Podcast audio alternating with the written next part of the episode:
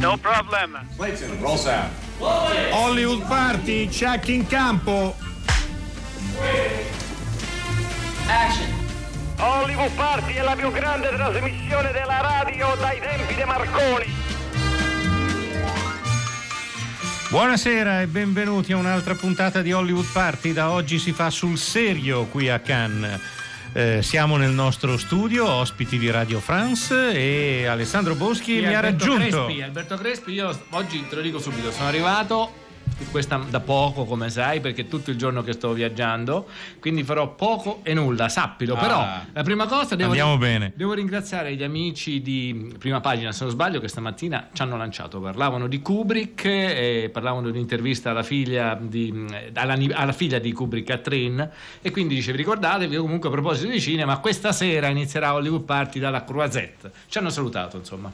Bene, le ringraziamo molti, sì, e noi salutiamo tutti voi ascoltatori. Il festival sta cominciando in base a regole sempre più cervellotiche, di cui tra poco, tra l'altro, una collega ci racconterà qualche cosa.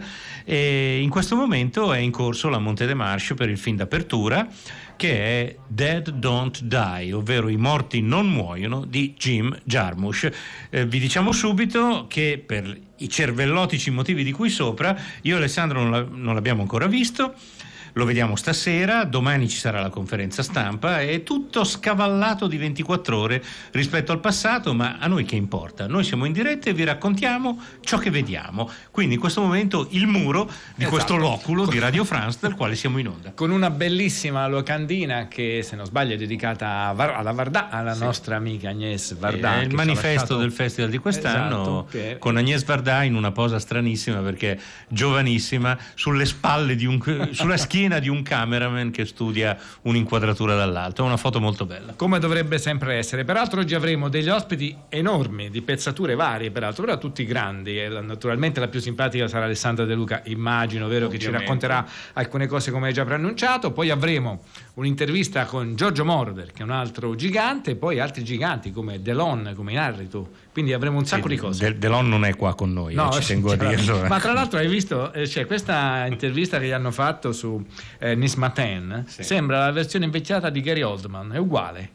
Facci caso. Però gli occhi sono sempre quelli, devo dire. Va bene, allora abbiamo detto che ci sarà Moroder e iniziamo subito con un brano di Giorgio Moroder.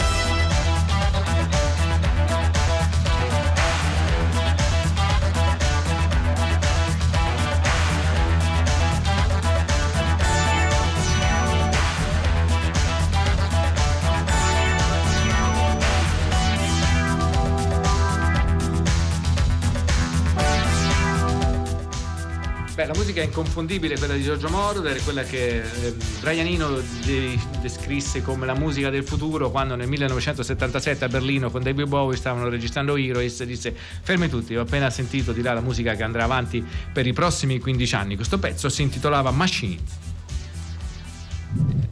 E adesso do la parola a me stesso, forse è meglio che mi lanci tu per evitare questa bizzarra sovrapposizione. Tra poco ascolterete Alberto Crespi nei panni di se stesso, che intervista la nostra amica Alessandra De Luca.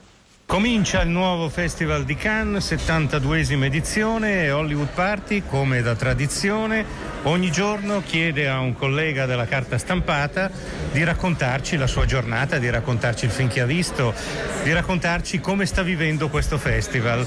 Partiamo con Alessandra De Luca di Avvenire, che come tutte le colleghe italiane è disperata perché quest'anno il calendario delle proiezioni stampa è surreale, vero Alessandra? 10 secondi su questa cosa.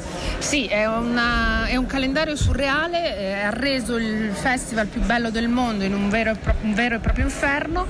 Le proiezioni hanno perduto, diciamo, la loro schedule che le ha caratterizzata in tutti questi anni.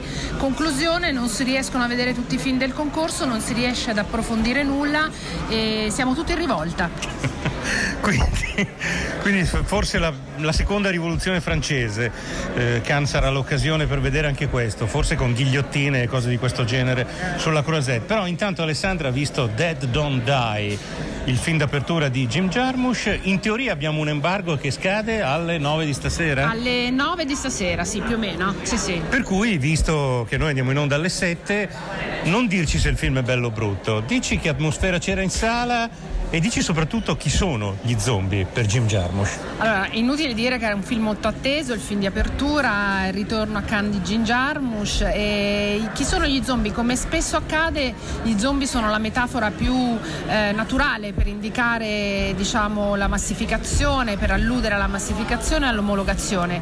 Anche in questo film è così e possiamo dire che gli zombie del film sono gli americani, possiamo dire, ma forse anche gli europei, o non si possono alzare barriere in questo senso.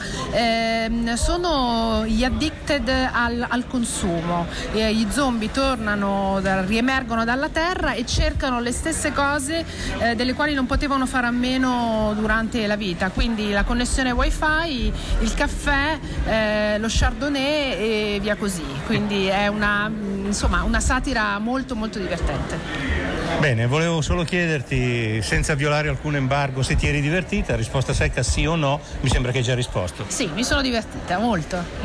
Grazie ad Alessandra De Luca. E Cannes continua, rivoluzioni nei prossimi giorni. Ciao, ciao, ciao, ciao, ciao.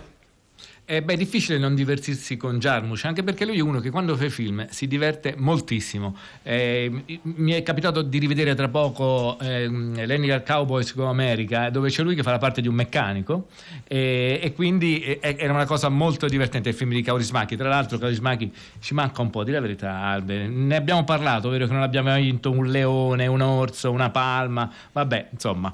Un paio di volte che non l'hanno premiato l'ha fatto capire molto chiaramente che la cosa gli rodeva. Manca molto soprattutto ai venditori di alcolici. Questo è vero. Dunque stiamo ricevendo dei messaggi, ci salutano, ci saluta Enrica, ci dice buona festa. Poi devo precisare che questa mattina non era Prima Pagina ma Pagina 3, Vittorio Giacoppini, che ringraziamo per averci salutato. Quello degli zombie è un argomento che a me piace molto, perché come abbiamo avuto più volte modo di dire è davvero una delle migliori metafore per raccontare la società da Romero in poi. Comunque, chi volesse approfondire l'argomento, ci sono due bellissimi libri manuali di Max Brooks, che è il figlio di Mel Brooks e Anne Bancroft, e uno si intitola, che è quello che ha dato poi da quale ha preso spunto il film interpretato da Brad Pitt, no? la World War Z, la guerra mondiale degli zombie. Poi soprattutto un manuale da tenere sempre vicino di questi tempi, che si intitola Manuale per sopravvivere agli zombie, dove c'era scritto che l'arma migliore per abbattere uno zombie è un piede di porco. Quindi vedi che insomma anche libri di questo genere. Non era una pallottola nel cervello una volta, no? Però dice che la pallottola nel cervello devi prenderlo bene, non tutti sono, invece con quello lo picchi, capisci? Bisogna vedere se lo zombie ha un cervello, perché c'è gente che non ce l'ha manco da vivo, quindi Beh, in effetti... Ma un manuale per diventare zombie invece non l'hanno ancora scritto? Non l'hanno scritto, però ci sono tantissime serie, che adesso ce n'è una in particolare che si intitola Cold Summer, mi pare, dove ci sono delle...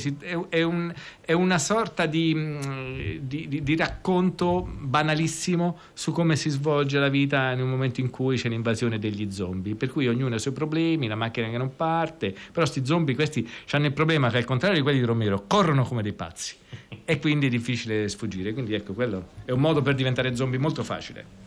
Io a volte, per esempio, quando guido nel traffico romano mi viene il sospetto che in realtà l'invasione degli zombie ci sia già stata e che non ce ne siamo accorti, ma che sono intorno a noi.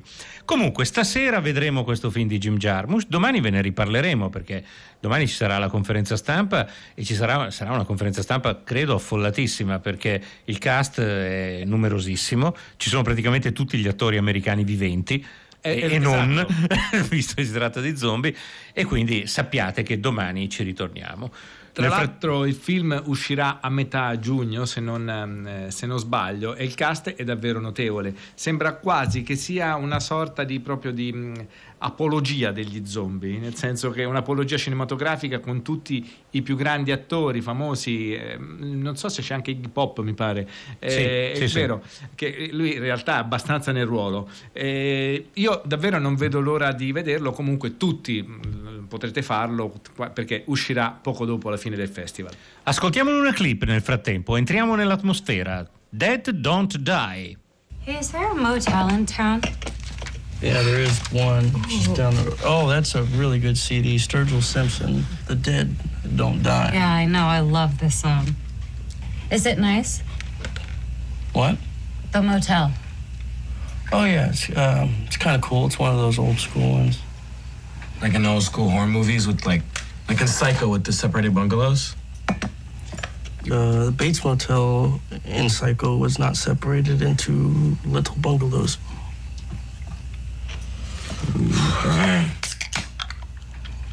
That's $12 for the CD and $2 for the soda. Here you go. You can just keep the change. Oh, cool. È arrivato un messaggio al 335-5634-296 e dice così: beh, Jarmusch c'ha la fissa dei morti non morti, già il magnifico Dead Man a suo tempo non scherzava. Giovanni, era il film interpretato da Johnny Depp, in effetti era un bellissimo film quello, con la colonna sonora di Neil Young suonata dal vivo vedendo il film, almeno così ce la raccontarono. È l'unica volta in vita mia che ho visto Neil Young da 3 metri, perché era qui in conferenza stampa accanto a Jim Jarmusch e io avevo occhi solo per lui. Oggi c'è stata l'unico rituale al quale Cannes ha riservato lo stesso spazio degli anni scorsi senza rivoluzionare il palinsesto, è stata la rituale conferenza stampa della giuria. La giuria di quest'anno è presieduta dal regista messicano Alejandro González Iñárritu. Si dice così, Iñárritu, l'abbiamo sentito dire, per cui è così.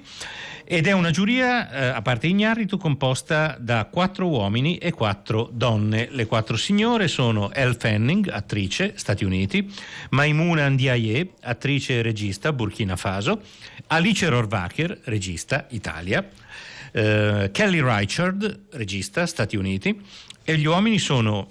un mito, credo, di molti appassionati di fumetto: Enki Bilal, disegnatore e anche regista, Robin Campillo, regista, Francia, Pavel Pawlikowski, regista, Polonia, Yorgos Lanthimos, regista, Grecia.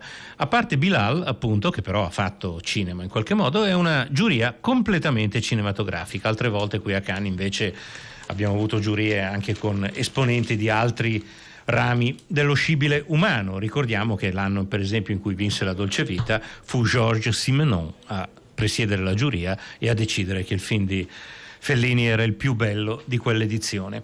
La conferenza stampa della giuria è un rituale quasi sempre stanco e fiacco, lo è stato anche quest'anno per quasi tutti hanno detto sì, è bello, siamo contenti di essere qua, vedremo dei bei film. Però invece un paio di domande a Iñárritu hanno avuto un loro senso e ora ne ascoltiamo un paio di risposte del nostro amico messicano. La prima domanda è stata epocale, quelle domande che ci vuole un giorno per rispondere. Come va il cinema? In che situazione? Qual è lo stato delle cose nel cinema di oggi? Però Iñárritu ha risposto non male. Eccolo qua. Alejandro, parla. What is the state of cinema? That's a very complex. We can stay here for 3 hours, I guess, debating that. But I would like to say that the state of the cinema, it's very. Qual è lo stato del cinema oggi? Beh, dovremmo stare qui 3 ore a dibattere, però proviamoci. Io direi che il cinema oggi è molto potente, incredibilmente ricco. Ci sono infinite forme di espressione che rispecchiano le culture più diverse, quindi da regista io direi che il cinema gode di ottima salute, ma il problema vero è che ciò che è cambiato radicalmente, ciò che sta cambiando in questo periodo è l'accesso, la fruizione al cinema.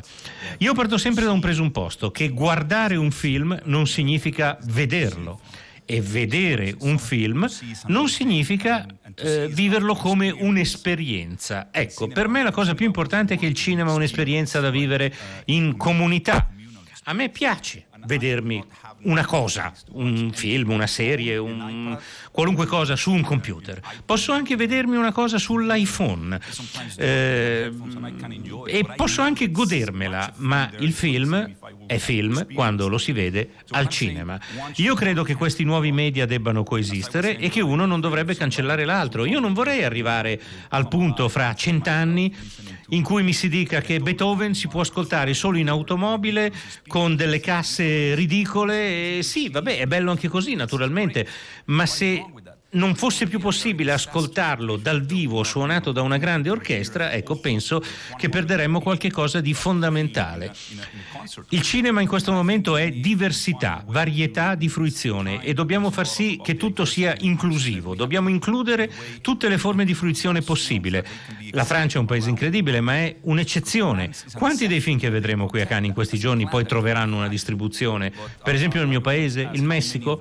Un'altra cosa, Netflix, fantastici, portano in televisione dei prodotti che altrimenti non potremmo mai vedere, ma vogliamo comunque dare la chance che questi stessi prodotti siano goduti al cinema come un'esperienza comune? Ci sono tanti talenti in giro, ci sono tanti lavori, ci sono tanti media, ma per favore non perdiamo la possibilità di goderci un film vedendolo tutti assieme.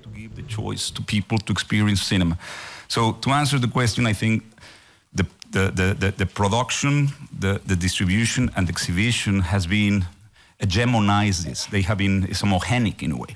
They have to be a way to get down there. The state of the cinema, I think, as never. There's so many productions. There's so many talented people, so many young people doing great things in different media, from TV phones to any media. I don't care. That's great. Is hopefully we'll find a way to really give choices and the right to people to not let die the communal experience of seeing the form of cinema in their own language and the visual grammar that it deserves. That's what I really think is the most crucial state at this moment. E questo era Alejandro Iñárritu, che è presidente della giuria del Festival di Cannes. Non è del Festival di Venezia, perché probabilmente ho detto Venezia prima. No, lo dico io, nel senso che Cuarón probabilmente, il suo amico, non la pensa alla stessa maniera. Io credo che su Netflix forse ci sia un grosso equivoco di fondo, è un'opzione in più, più o meno è quello che Iñárritu ha detto, pur siamo in Francia, quindi esatto, bisogna comunque difendere la difference, però diciamo che ha difeso un po' la grandeur, sì. Questo non c'è dubbio, ma io sono piuttosto convinto che Netflix faccia bene anche al cinema, e il fatto che si possano vedere, si debbano continuare a vedere i film sul grande schermo non va assolutamente in contraddizione con il fatto che Netflix possa non produrre ma comunque adottare dei film come ha fatto per esempio con Roma di Cuarón. Quindi una leggera sfumatura c'è, però mi sembra del tutto legittima. Sì, infatti, tra l'altro è storia che Roma di Cuarón era già selezionato per Cannes l'anno scorso. Stavano per annunciarlo insieme ad altri film prodotti dalle piattaforme, quando è una storia ormai nota, però forse ripeterla oggi che il Festival di Cannes sta iniziando può anche essere utile per rinfrescare un po' la memoria. Thierry Fremaux aveva selezionato Roma e aveva selezionato altre opere prodotte da Amazon o da Netflix. Poi non bisogna mai dimenticare che il Festival di Cannes ha nel proprio board, nella propria ragione sociale, i rappresentanti di tutte le categorie del cinema francesi, produttori, distributori, esercenti. Esercenti e distributori hanno imposto al festival di non selezionare film prodotti da piattaforme digitali e Fremaux è il più arrabbiato di tutti per questa cosa, perché ha dovuto rinunciare al film che ovviamente a quel punto Venezia si è immediatamente accaparrata, e il resto è storia che conoscete tutti. Sentiamo un'altra risposta di Iñárritu, perché non è mancata neanche la domanda politica.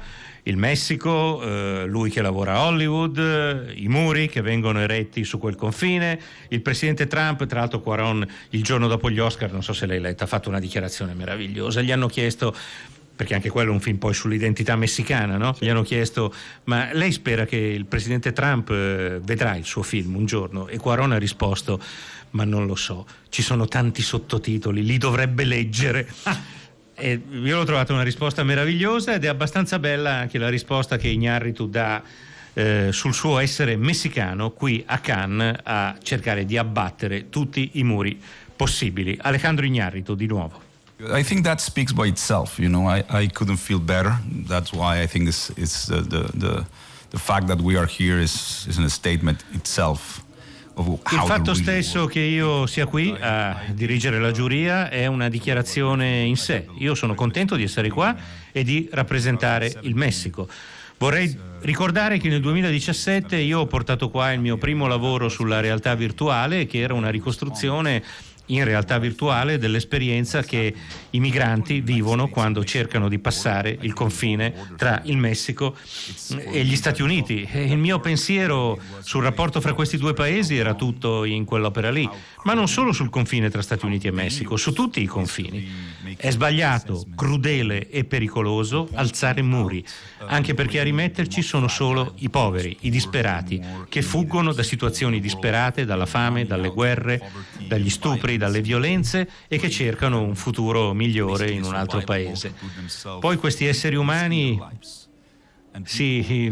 spariscono nelle sabbie del deserto, o ha detto proprio così Iñárritu, o i loro corpi si dissolvono nelle acque del mare, e intanto i potenti governano i loro paesi utilizzando la rabbia e utilizzando le bugie, creando una finzione nella quale loro stessi credono e spingono anche la gente a crederci. Io come artista cerco di essere coerente con il mio pensiero e di capire come va il mondo, e mi sembra di capire che il problema è sempre l'ignoranza. Tornando al cinema, è pericoloso che sia negli Stati Uniti che in Messico non vengano mostrati film stranieri, film di altre culture. Perdiamo la percezione dell'altro, perdiamo la memoria del fatto che esiste gente diversa da noi. È un pericolo culturale gravissimo. Stiamo tornando al 1939. Vi ricordate il 1939? Vi ricordate com'è finita quella storia? Ma vi ricordate che 2000 anni fa c'erano i greci e poi abbiamo vissuto il Medioevo? Ma siamo veramente sicuri che la razza umana si stia evolvendo? Nationalistically people just identifying with themselves is a very dangerous thing, because then we cannot consider the otherness as we. So anyway, I am absolutely, basically against what is happening all around the world, and I expect that there will be something happen that will stop this dangerous thing that can return to us to 1939. You know, we know how this story ends if we keep with that rhetoric, and we forgot very easily that, you know, 1,500 years ago we were with the Greeks. And 1,000 years later, we were in the Middle Ages, you know, and we lost all that. How that happened? We think that we are evolving with the technology and social media, but it seems that every tweet is a break of isolation and attached ideological things, and is creating a lot of isolation and threat, and, you know, very, very a lot of paranoia about it. So anyway, that's what I think. Ecco, leggendo la traduzione sul foglio mi sono perso l'ultima frase, ve la traduco adesso. Iñárritu ha aggiunto che viviamo in un'epoca di tecnologie così sofisticate, ogni tweet dovrebbe essere uno strumento di comunicazione, in realtà crea solo isolamento e paranoia. E questo è il suo parere. Sì, esatto. Tra l'altro questa mattina sempre sulla nostra radio si è parlato della chiusura di alcune pagine Facebook perché inneggiavano, insomma, alla violenza, al razzismo, eccetera. È stato un dibattito piuttosto interessante e credo che mai comunque come in questo momento ci sia questa connessione fra politica e cinema, ma di contrapposizione: da una parte Trump e dall'altra il cinema messicano, comunque di lingua spagnola, che è sempre più forte. Io credo addirittura che i meriti siano forse addirittura più politici che non artistici. Secondo me Iñárritu, Cuarón hanno fatto dei film magnifici, non so se hanno mai fatto un capolavoro. Il vero capolavoro secondo me è proprio nel mettere in primo piano il problema politico che molte popolazioni purtroppo stanno vivendo. E questo era Alejandro Iñárritu, presidente della giuria qui a Cannes quest'anno. Sarà lui a dare la palma d'oro fra una decina di giorni. E ora passiamo appunto all'intervista che abbiamo registrato qualche giorno fa con Giorgio Moroder, che tra l'altro il brano che abbiamo ascoltato prima, Machine, era dalla colonna sonora che Moroder scrisse per Metropolis, per una riedizione di Metropolis di Fritz Lang, che era stata colorata con grande rabbia dei cinefili, che venne presentata proprio qui a Cannes nel 1984.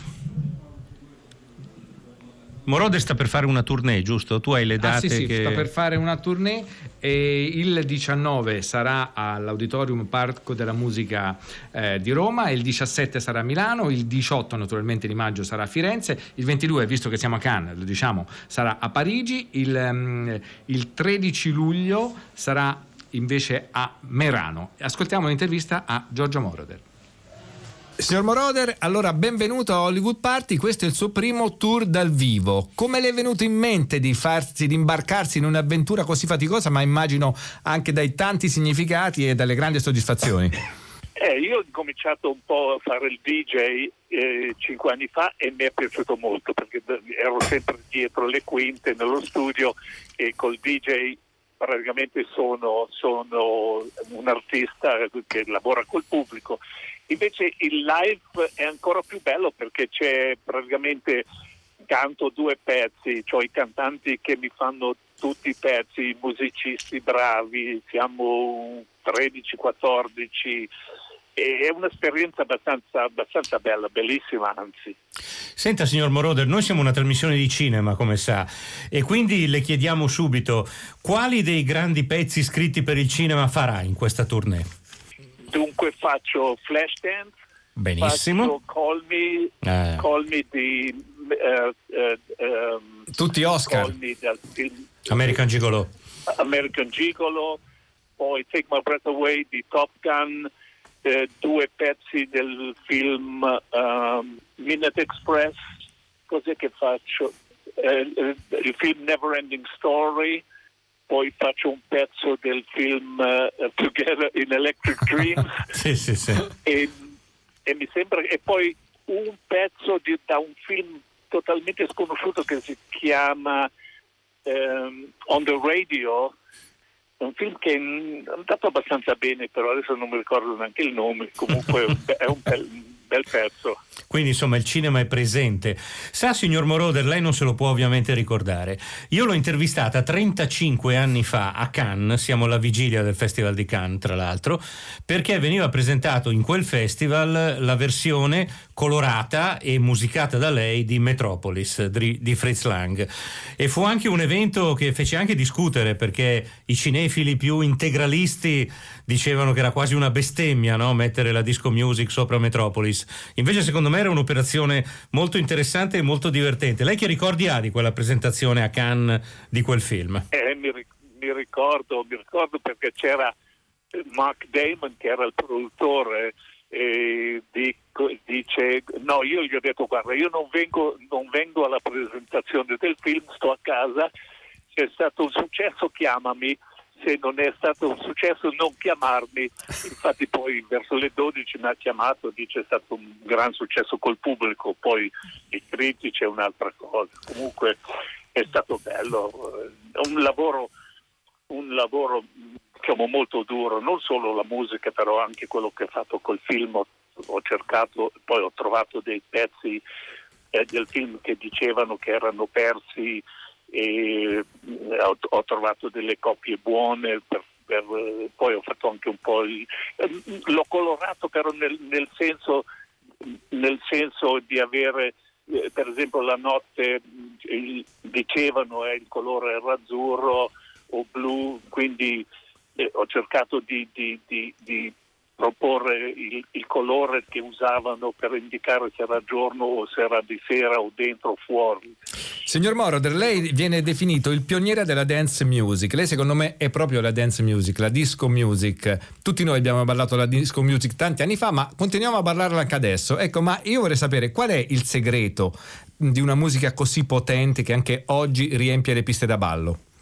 Ma io credo che la gente in genere vuol ballare, cioè vuol sentire dei pezzi dico allegri però ritmici, infatti io già da quando ho incominciato a suonare la chitarra io facevo i pezzi, ascoltavo le stazioni che presentavano dei pezzi diciamo ritmici e i primi pezzi che poi ho composto e prodotto erano tutti ritmici a partire da Lucky Lucky, poi Son of My Father. A me piace la ritmica e so che la gente piace ballare, quindi sono contento di fare quel genere lì di musica. Qual è il film in cui lei ha sentito che la sua musica veniva utilizzata nel modo migliore, nel modo più potente? Beh, soprattutto Midnight Express. Ho visto il film dopo 30 anni, l'ho rivisto e mi sono detto funziona talmente bene il drammatico che c'è nel film corrisponde alla musica diciamo drammatica che ho fatto e ero sorpreso anzi della qualità perché non l'avevo più sentito a parte il pezzo The Chase e ero quasi sorpreso di come funzionava bene. A lei piace il cinema, signor Moroder? Sì e no, io guardo i film per esempio come membro dell'Academy mi danno pezzi verso Natale, un po' prima di Natale, più o meno 50 DVD, io mi guardo i primi 20 e poi magari quelli non conosciuti o meno conosciuti non li guardo.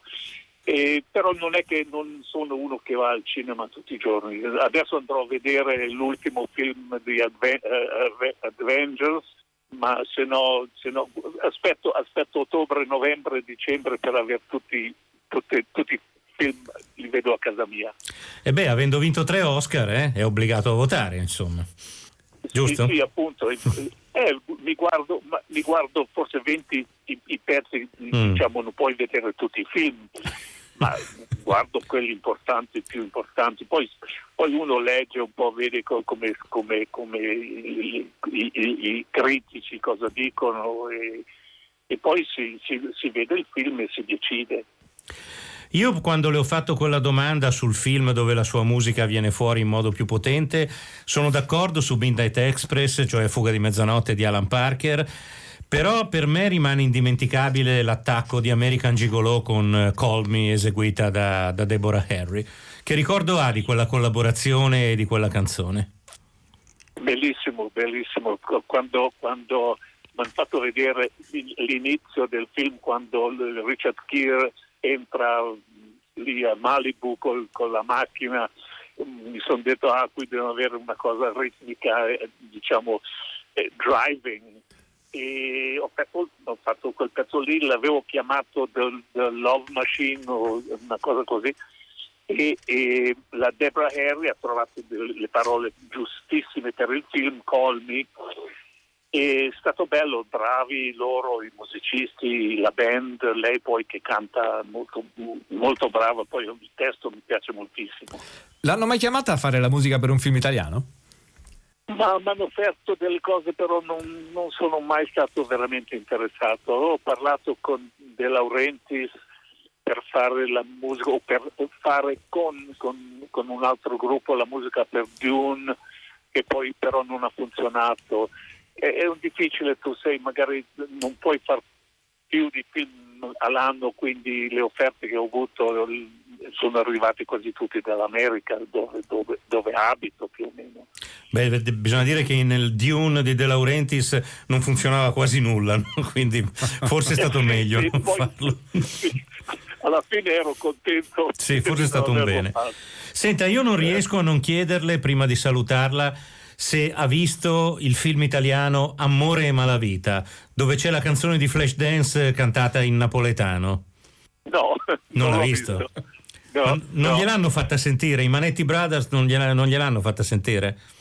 No, non credo, però se c'è sul YouTube me lo ascolto. Se la deve cercare, è What a Feeling cantata in napoletano, è un'esperienza, guardi, forse si farà due risate. Deve ascoltarla lì per forza, perché sicuramente non sarà tra i candidati all'Oscar, quindi noi la faranno sentire.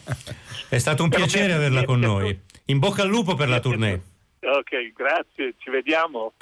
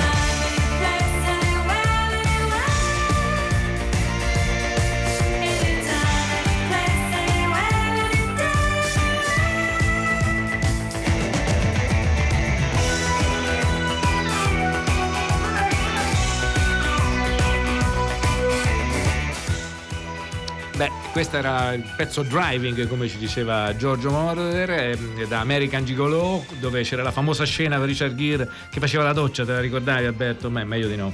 No, ma è un film, secondo me American Gigolo è un film incredibile, con una fotografia pazzesca di David Bailey, se non ricordo male, e l'attacco con questo pezzo era potentissimo. Sono arrivati dei messaggi che adesso ho inopinatamente cancellato, eccoli qua. Iggy Pop è risorto come sempre stato, a torso nudo. Fausto ci dice: grandissimo Iñárritu, cerco di recuperare la sua opera omnia. Giovanni, vedrai che non ci vuole nemmeno tanto. E poi ho visto Moroder nella data unica di 2 anni fa a Ortisei, dove lui è nato, anzi credo sia nato in un paesino ancora più piccolo nei dintorni di Ortisei.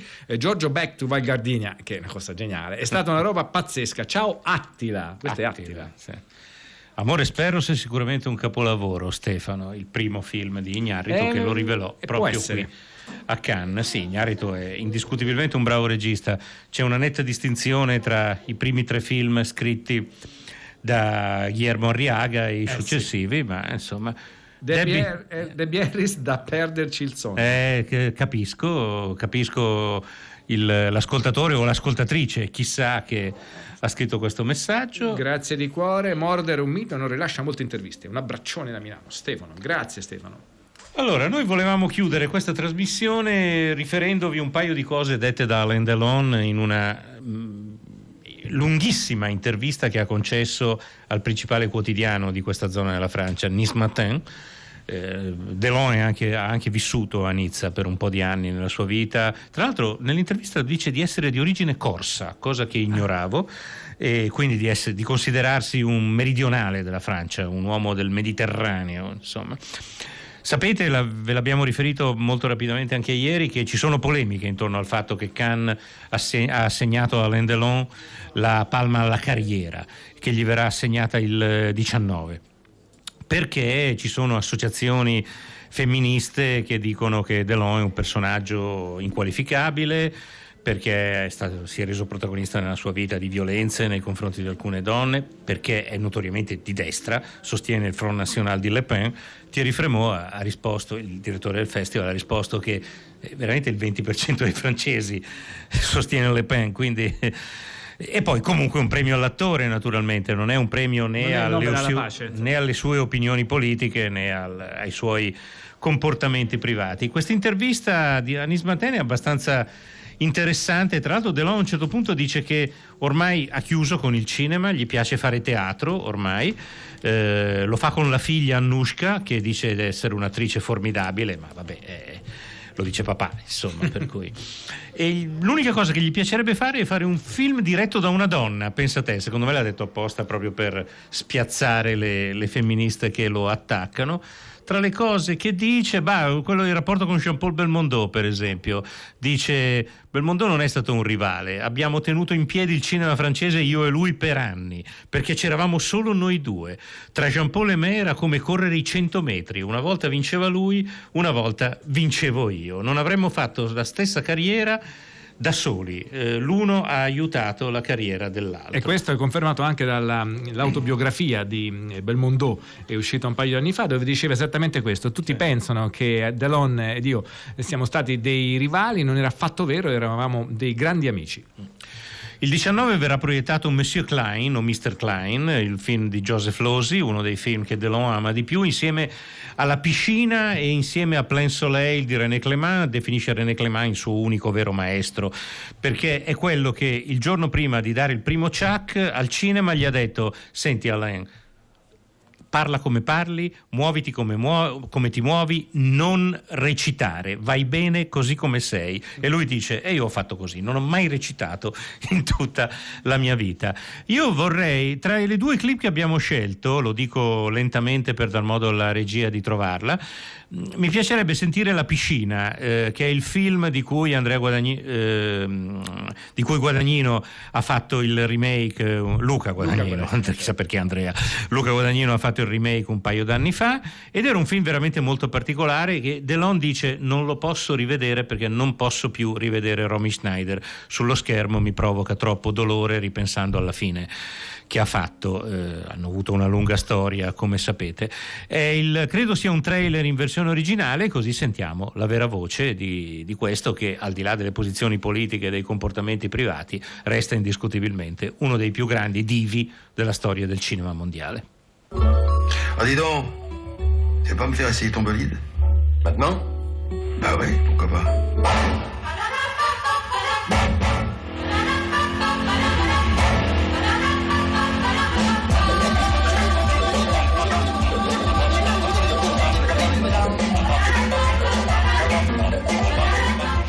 Ça coûte combien cette merveille? Cher. Moteur V8, 4 litres 7 de cylindrée, 4 arbres à cam en tête et 4 carburateurs double. Inspecteur Lévesque, de Marseille. Le grand amour alors? Plus que jamais, ça te surprend? Vous avez vu mon père et Marianne? Oui. Et ça ne vous fait rien? Bon, ça n'a pas grande importance. Oh, vous trouvez?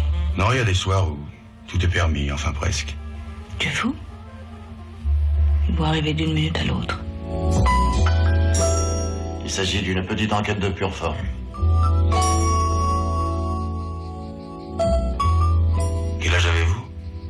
18 ans. Peine, ma chérie. Je n'aurais pas voulu d'autre fille que toi. Ça fait drôle de te voir en père. Ça te change. Sa fille, à propos. Quoi, sa fille? Non, rien. Comment tu la trouves? C'est à toi qu'il faut demander ça.